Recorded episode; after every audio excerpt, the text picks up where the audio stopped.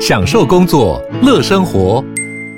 HP Dragonfly 顶级商务笔电，透过专业的 HP Presence 设计，配置了会议快速键，提供先进的 AI 降噪功能，搭配清晰专业的音效，增强音讯及视讯功能，就算不在办公室，也能从容应对线上会议。HP Dragonfly G4 支援全新 Intel V Pro 平台，为卓越商务而生。嗨，大家好，我是摩尔，欢迎收听魔股史塔克。那你们听到这集的时候，应该是礼拜六，就是补班日当天。那先祝你们补班日快乐啊！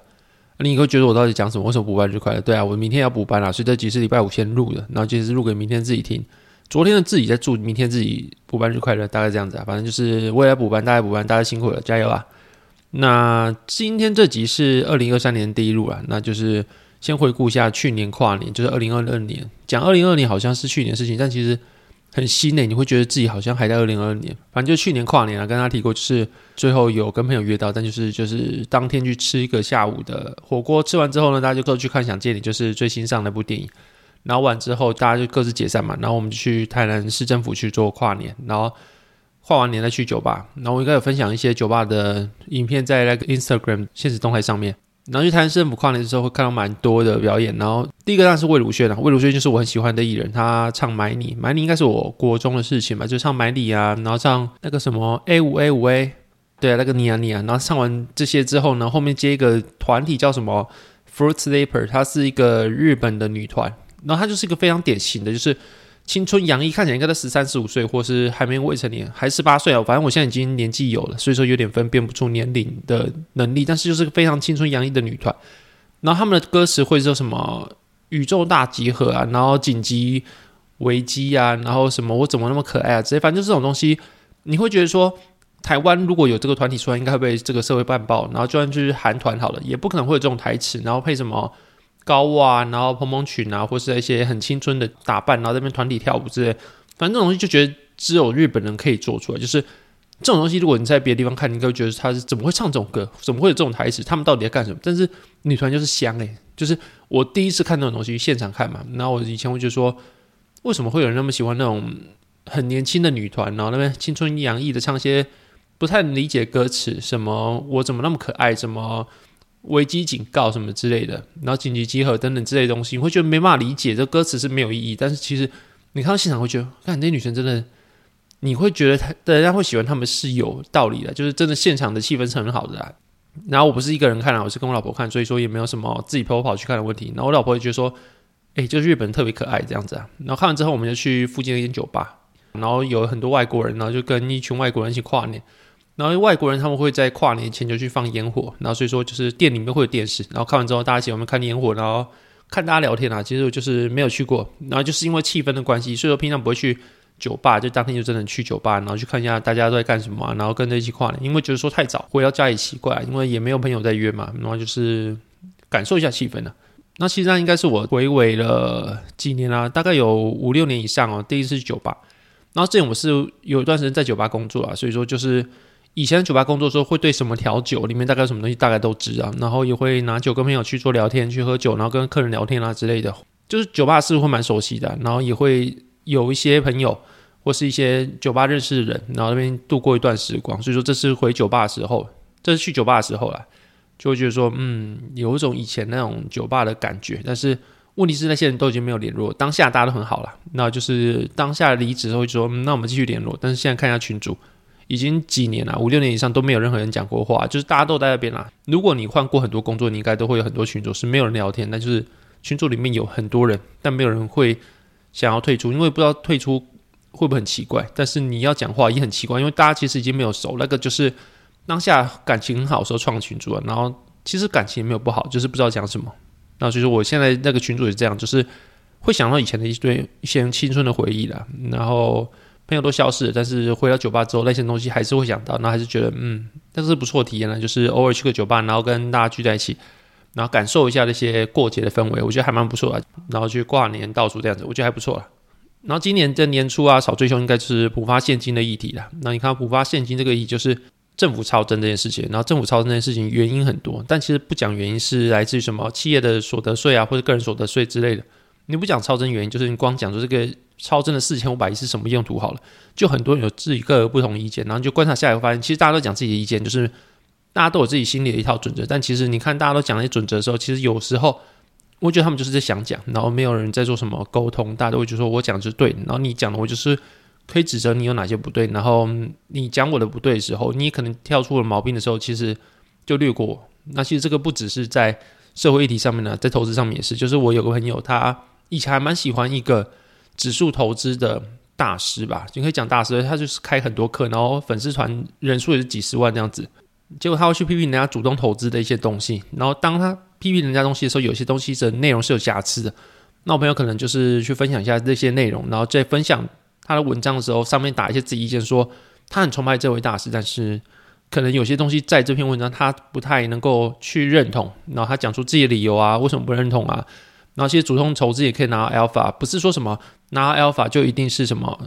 你的运气好啊，然后长年以来你一定会被打败啊。反正他就讲出他自己的观点啊，然后最后他就被封锁，然后他就大傻眼，说：“哎，看，哎，我以前是尊敬他的，但是自从被他封锁之后，他再也不尊敬他了。反正就是大家会有自己观点啊，然后大家都会去做讨论，但是有时候有些人会只想讲自己讲话，但是你当你被既然纠正的时候你不会想听，但是你还是很想去纠正别人。我觉得是一个蛮……当刚开始出社会的时候，你会觉得说我很想要去跟人家辩论什么？我会觉得辩论那个真理会越辩越明啊。就是很多哲学家会讲，就是透过辩论公共议题的辩论，大家会越来越往真理的道路前进。但你看到其实你在实际上后面也会开始迷惑，就是每个人都想讲自己讲的东西，但是每个人都不一定会听彼此的意见。然后你可能在各行各业各个领域都可以遇到大事，比如说你光讲个那个核电的问题好，就是。永和派跟废和派，你都可以找到很高学历的啊国外硕士、博士啊，那些大师级、理论派级人物，他们讲都有道理。但是有一个东西是大家完全信服，或者有个东西是绝对正确嘛？好像也没有，就是每个东西都有大师，每个领域、每个思维都会有大师，但是没有个东西是全世界有集体公司说，嗯，这样就对了。所以到后面可能会想说，好像不需要跟人辩论，就是有时候。做好自己的事情就好了，因为你知道辩论有些东西是辩不出一个真正的结果，也应该说这个世界真的没有完全的结果。然后加上你会觉得说很多领域都有大师，每个领域都有思维清晰的人，然后讲话也都蛮有道理的。然后每个理论其实也有都被批评的地方。那为什么发生这种事情？有时候我觉得说，其实大家没有那么不同啊。就是有时候你出社会之后，你可能会接触到第一个东西，然后像是你可能小鸡或是一些小动物，它可能看到第一个东西，它会认为它妈妈。然后像是有像民印现象。然后人可能会有这种感觉，就是你出社会第一个学到的东西，或者你刚学习的时候学到第一个东西，它就是你信仰的真理。比如说，你可能刚出社会时候，你学的是左派的思维，你就说，嗯，穷人都应该要得到照顾，政府应该要担负起救穷人的责任啊之类的。那你很有可能就是社会主义者。然后，如果你出社会时候是想到右派的，你可能受右派的思维影响，你可能就说，嗯，这个世界应该是政府不要做太多事情。应该要小政府，然后让一切事情都由市场经济做决定，它市场就会把资源分配到最适合的手上，然后让这个资源能够做最效率安排。那有可能就是你以后就会变成一个经济学家，或是变成一个右派的学者之类，反正就是。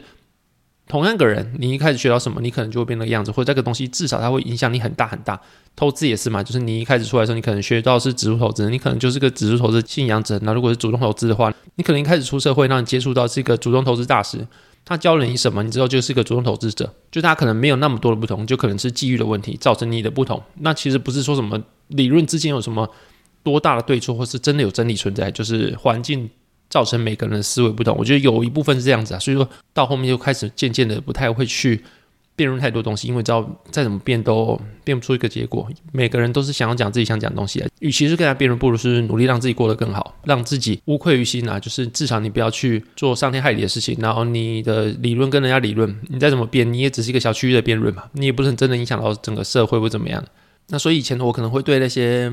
超真的税收怎么去利用？发表一些自己意见，那现在觉得好像也不太需要。反正就是讲这些东西，不代表是真正有帮助。有时候就正只是你想讲而已。就是有时候可能要真的去区辨什么是想讲，然后什么时候是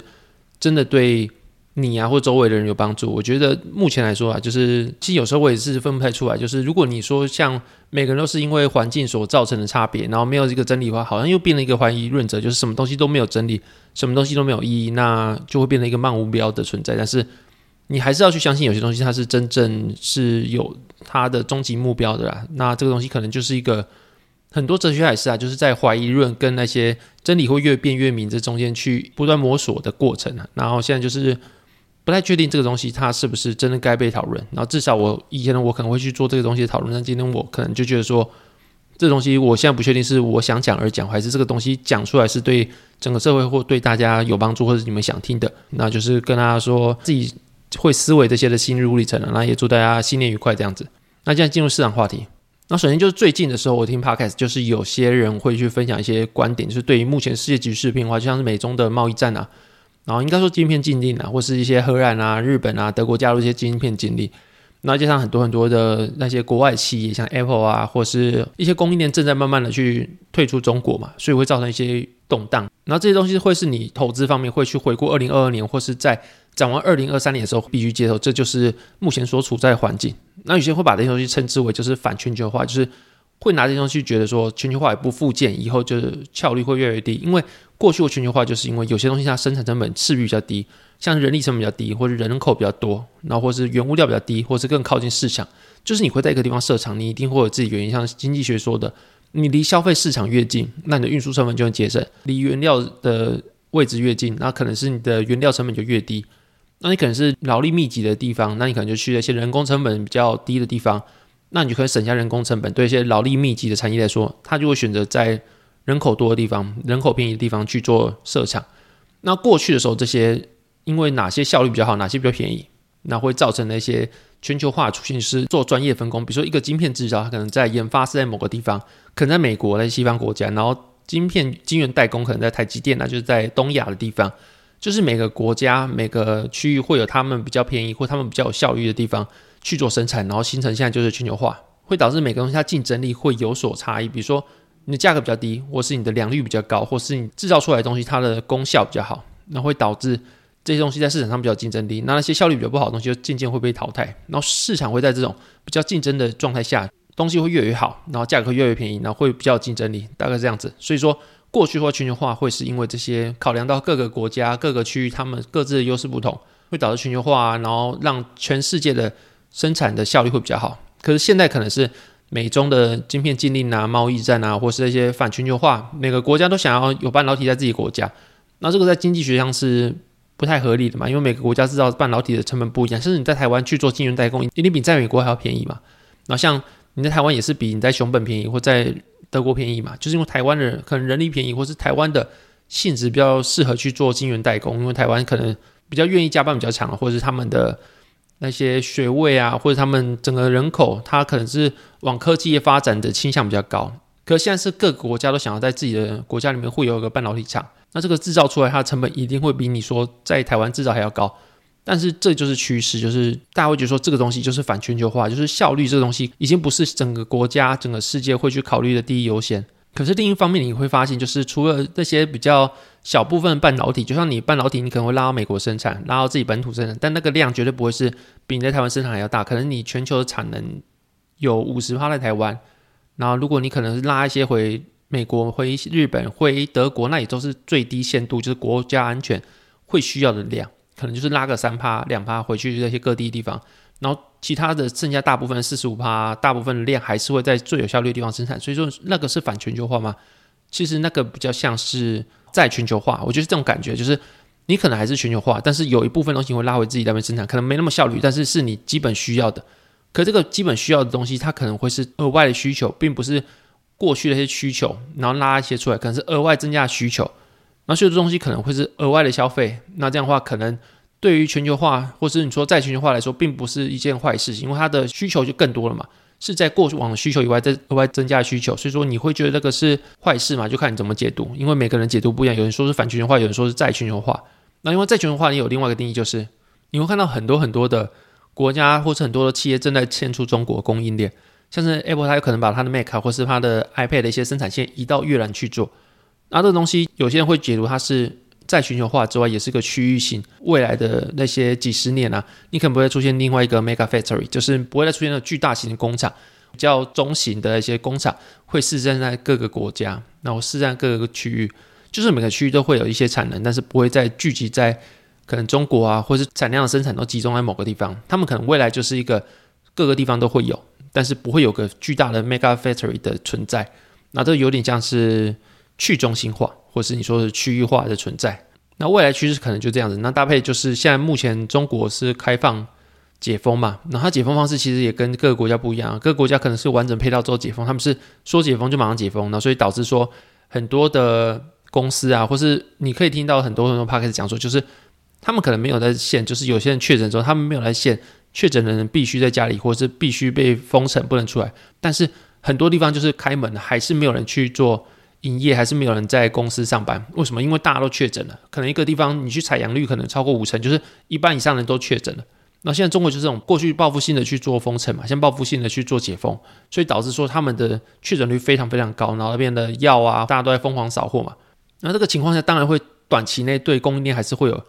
巨大冲击，因为大家都没人可以上班，大家都确诊，怎么上班？所以说短期内可能对这些中国的产量会有一些影响。但你说长期以来的话，解封势必是一个比较好的趋势啊。所以说，你说长期以来的话，可能对国际观光业是有帮助的。那另外就是你可以观察到过去的时候有长时间封城，所以导致可能目前中国的一些受薪阶级啊，像是工人啊，或是那些他收入不像是富豪那么高的人，他们可能会有段时间没有钱，因为过去封城封太多了，然后现在一下子解封之后大家都确诊，所以说根本没有人可以工作嘛，所以说短时间他们的。资产可能没有那么多，他们可能手边没有钱，因为太久没有工作。但是你说长期起来的话，他们消费的能力势必应该是会再回来的。那你去搭配的一些，就是目前消费性电子的库存可能渐渐开始弱低，然后库存的高峰有些人说在二三年第三季或第四季，就是可能是现在的库存已经慢慢的开始在减少了。那再搭配就是未来展望是中国的工人可能会渐渐有钱，那可能对于未来的一波的消费性电子的去化库存。或是回到正常的水位来说是有帮助的。目前，市场这样看，就是中国封城解封之后，对于国际的观光或者是对于消费性的一些产品来说是有帮助，因为大家会开始渐渐有钱，总比你一直封城好。但是问题是中国这波的解封之后，大家都疯狂的染疫嘛？那染疫之后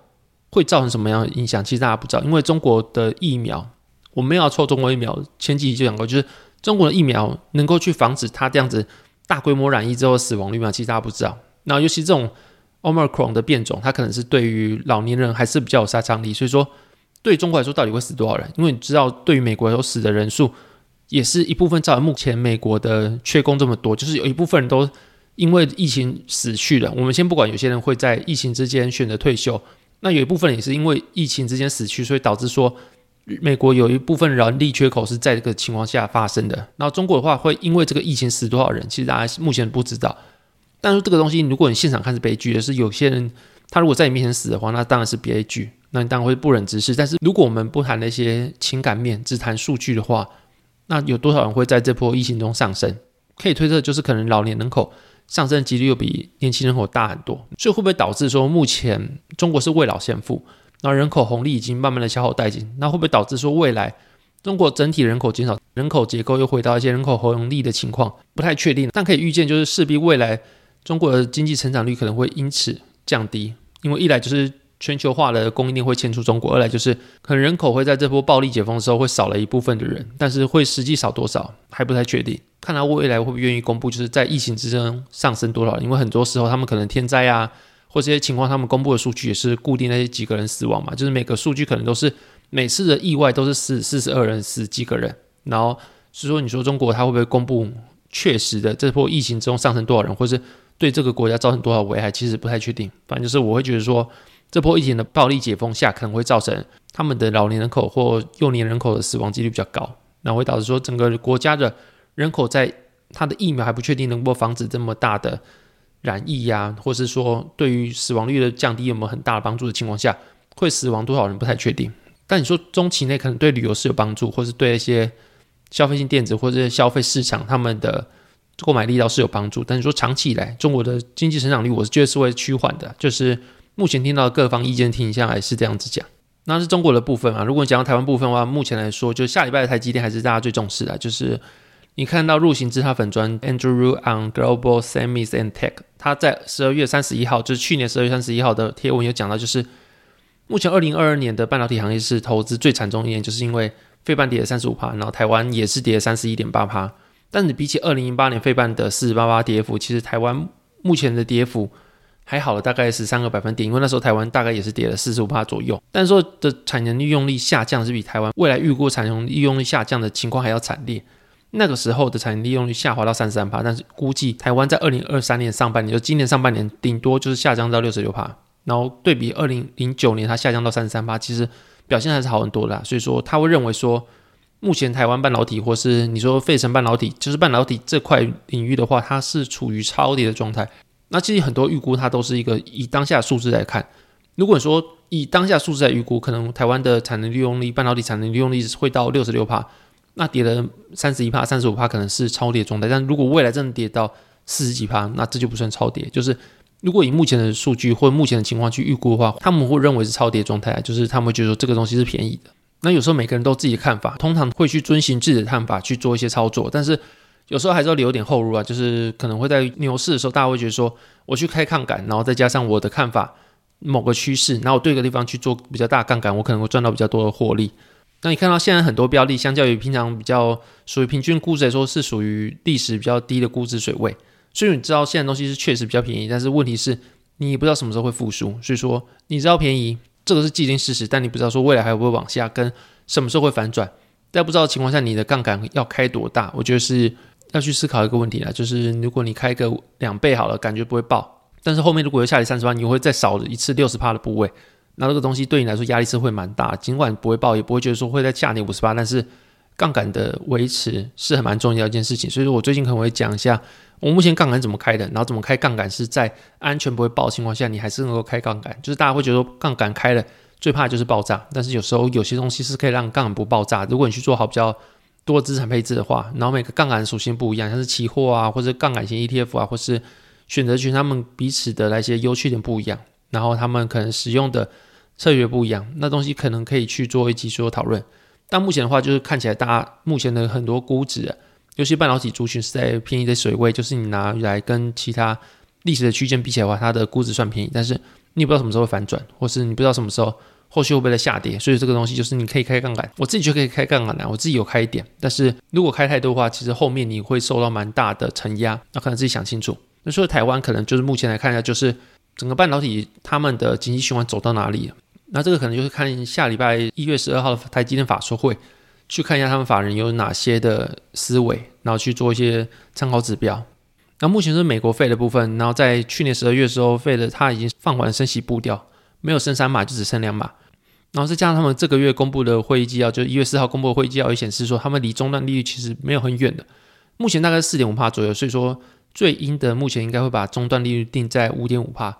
那也只剩下四码升息幅度嘛。所以说他们离终端利率其实没有到非常远。所以他们会议纪要也一直在强调，他们对于抗通膨的决心是不容忽视，或者他们一直强调是，他们升息放缓不代表他们对抗通膨决心减弱，或者他们说二零二三年他们都不会考虑降息。但是我像我讲一样，就是你降息与否，其实不是联储会决定，是景气决定的。所以当如果全世界开始陷入衰退的时候，联储还是必须得被迫降息。所以说什么时候会降息，这个其实不需要去做太多的讨论啊。我就说时间到了，那自然就会降息，就是。衰退到的时候，联储会就降息；然后衰退没到的时候，联储会就不会降息。那既然没办法预测衰退什么都来，所以说什么时候降息其实也不在需要预测的行列里面。然后在目前大家已经预期未来是必然衰退的情况下，我们要观察应该就是失业率的情况，就是美国的失业率它不会继续往上。像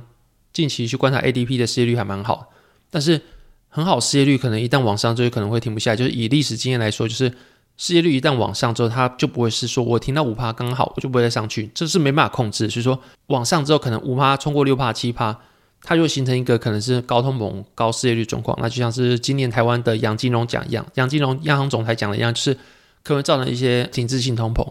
那这情况下，就是会比较是市场第一个担心的问题啊，就是如果失业率上升，但是通膨没下来的话，那可能就不是菲利普曲线讲一样，就是失业率跟通膨它是一个反向关系。那如果两个都同时上去的话，这就是如果 Fed 它这是政策失误的话，最惨情况就是像这样子的停滞性的通膨产生，就是高失业率跟高通膨。啊，另外就是第二个观察就是可能是流动性问题，就是整个市场像是巨大，它可能是资金可能会有一些比较没办法周转过来，所以导致他们可能要去跟他们的供应商去展延票期四十五天。那这情况不会只发生在巨大，那可能会一些比较小的银行啊，或者一些比较小的厂商，他们可能也会有信用问题，就是银行它的放款意愿比较低，但是他们在资金紧缩的情况下，他们更需要钱。然后没有钱的情况下，可能你的产业再怎么好，那你可能你的产品的优势再怎么高，或是你的产业的前景再怎么好，在有资金需求情况下，你挺不过这一波，那你还是没办法。所以说，很多厂商可能会面临他的资金一时周转不过来问题。然后另外就是像过去提到，就是美国的美债问题，因为很多很多的企业啊，他会去投资美债去做它的资产的沉淀，或是说很多的养老基金或比较稳定的资产，他可能做美债，然后加杠杆去做它的投资行为。然后他们避险可能不会做到像这样子，像百年一遇的债市的下跌情况，他们可能避险会做，但不会做到这么极端情况。那说今年的这些极端情况的下跌，可能就会导致他们的资产部位有问题，或流动性出现问题，因为他们必须去卖掉债市的部位，然后去缴出他保证金或 margin call 的时候，需要卖掉一些部位去降杠杆。那情况下，你需要降杠杆的时候，又会导致说你的债市进一步的它的卖压会增加，所以说这就是个恶性的循环。那所以说目前的话，大家去观察一下。债市流动性问题，因为未来会不会发生下一次金融危机，会很大的程度取决于你的美债流动性问题。然后这大概就是目前市场上的问题，就是二零二三年的时候，你去回顾二零二二年，或是你去展望二零二三年，这些问题就是目前来说整个市场在关注的啊。就是目前投资环境大概这样子，就是你会去关注通膨问题、失业率问题跟费它的后续政策问题，然后另外是美债的流动性的问题，或者企业他们的现金流的问题啊。然后未来市场的走向就会取决这些经济数据的表现。那大概是这样子。那现在进入抢话时间。然后首先第一个笑话就是地方乡民俊贤提供，就是福原爱失忆的时候会说什么？Who am I？好，这是他讲的。所以说如果不好笑的话呢，请右转找俊贤，或者给我领取俊贤的联络方式，好不好？然后第二个笑话是有一天有一个深海鱼，然后他在海里自由自在的游啊游，但他一点不开心。为什么？因为他的压力好大。好，这节目大概到这边。如果喜欢节目的话，欢迎在 Apple Podcast、Mr. Bus 跟 Spotify 给我五星评价。然后，如果要商业合作的话，也可以在下面找我的商业合作联络信箱。好，节目大概就谢谢大家收听，拜拜。